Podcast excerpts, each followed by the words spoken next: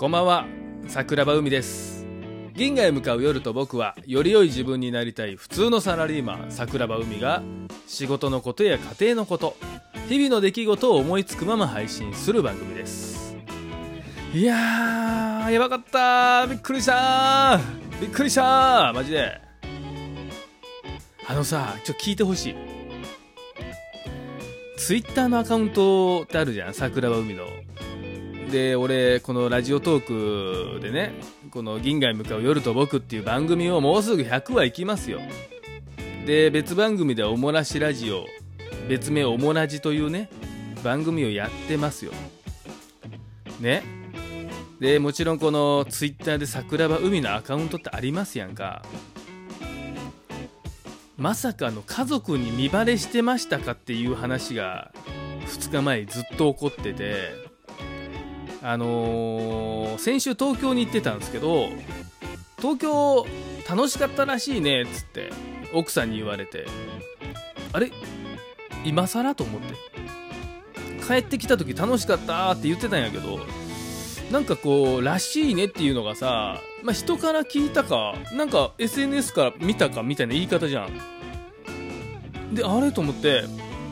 聞いたんですよ。おお今更やなっつって。などうしたん？みたいな話をしたらお父さんから聞いたっつって。お父さん？海っちのお父さん？と思って。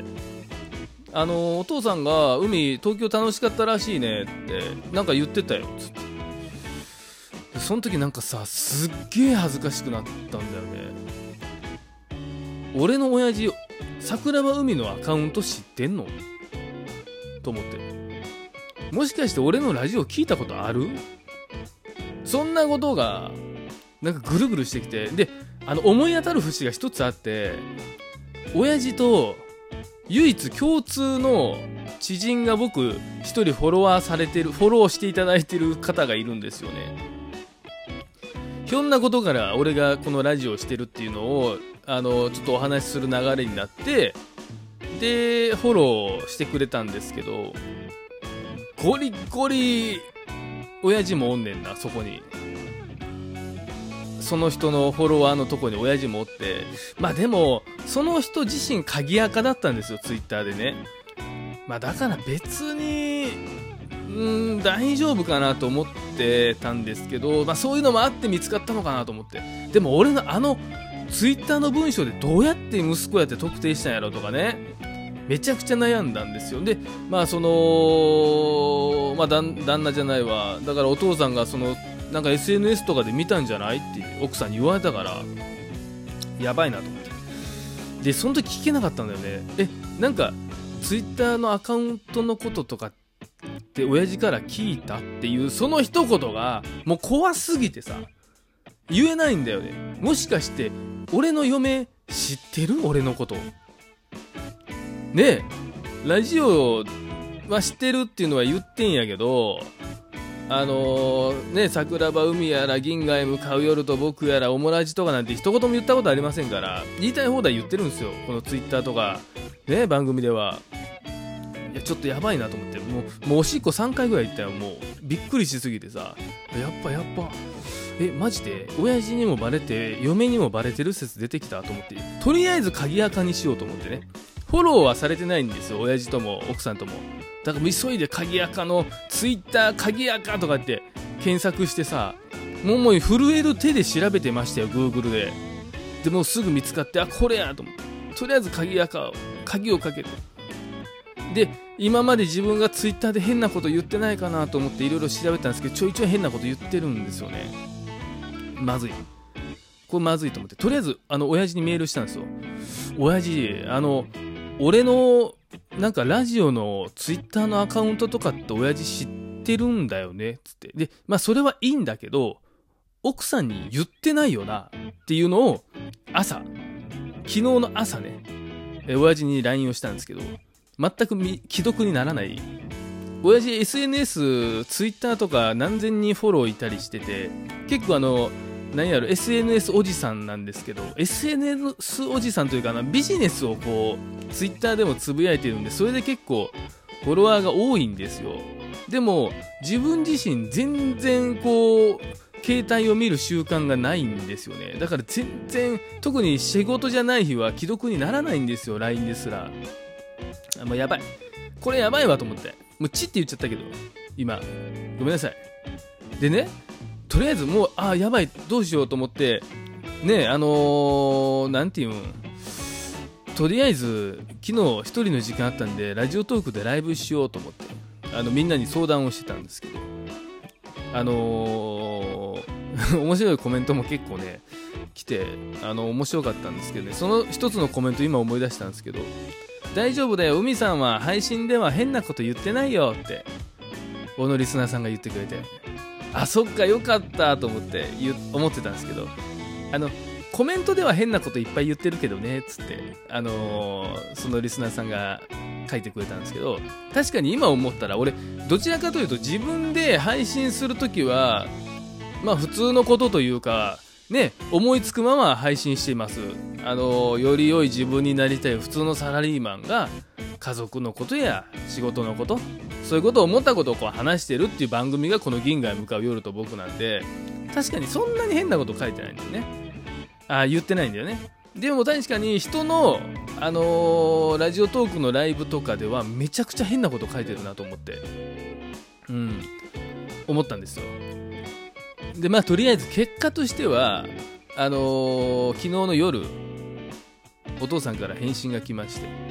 何を言ってるのかさっぱり分かりません。わら。以上。よかったと思って。とりあえずあれだよ、俺が思った結論としては、俺あの東京行った日の夜に親父からメールが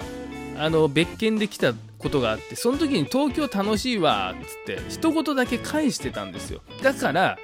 確認はできてないけどおそらくだよその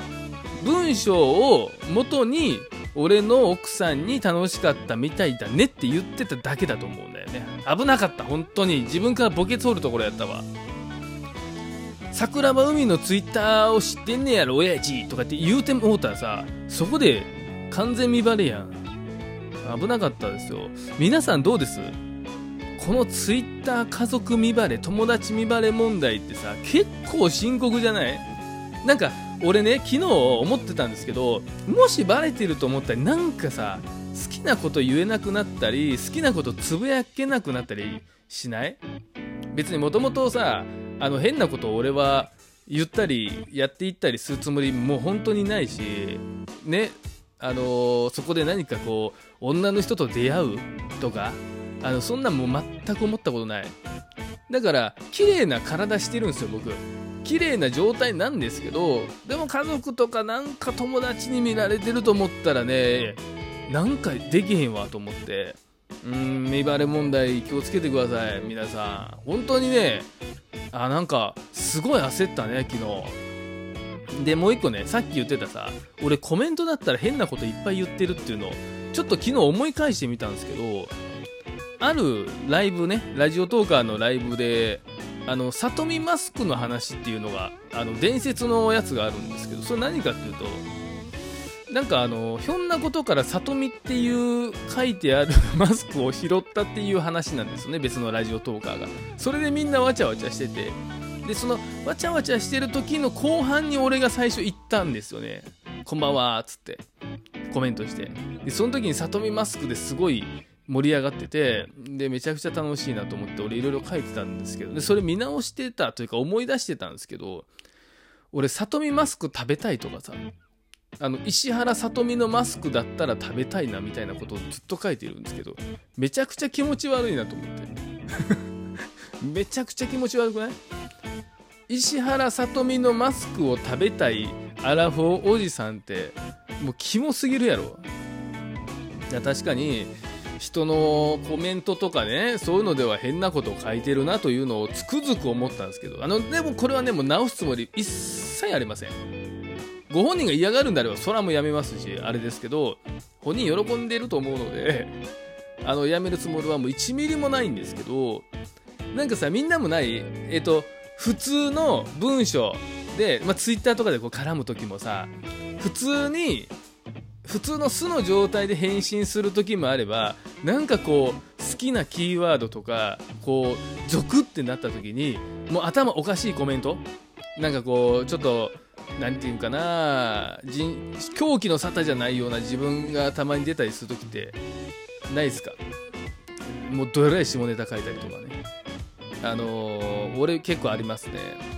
それもなんかこう SNS の楽しみかな。ただ間違いないのはそれを相手が不愉快と少なくとも自分は確実に思わないであろう人にしかそういうコメントはもちろんしませんしまあツイッターだったら他の人も見えちゃうのでそこはねツイッターは極力俺はあまりバグった発言をしないようには気をつけてますね。ラジオトークのライブとかだったらもうその人の枠の人しかいないからもうあのねむちゃくちゃしてもいいかなと。むちゃくちゃしてもいいかなと思う時はご本人が不愉快とは思わないと思うのでっていう時はやってますけどね。なんか本当にね見バレだけは気をつけたいなと思うんですけどうんみんなもある？なんかこうやばかった話とか何かあったらまた教えてくださいよ。本当に昨日焦った。まあでも今んとことりあえず見バレはしてない。親父にも奥さんにも見バレはしてないということであの鍵はねすぐあの解除してもうまた普通のオープンのツイッターになったのでこれを聞いてる皆さんあのひとまずあの安心できましたっていう話を今日はしたいと思いました。もうすぐえっ、ー、と配信始めて100回になるので皆さんにまた100回以降のお話は、えー、いつかさせていただきたいと思います。銀河へ向かう夜と僕は、えー、毎週金曜日夜10時定期的に配信してます。また遊びに来てくださいね。桜庭海でした。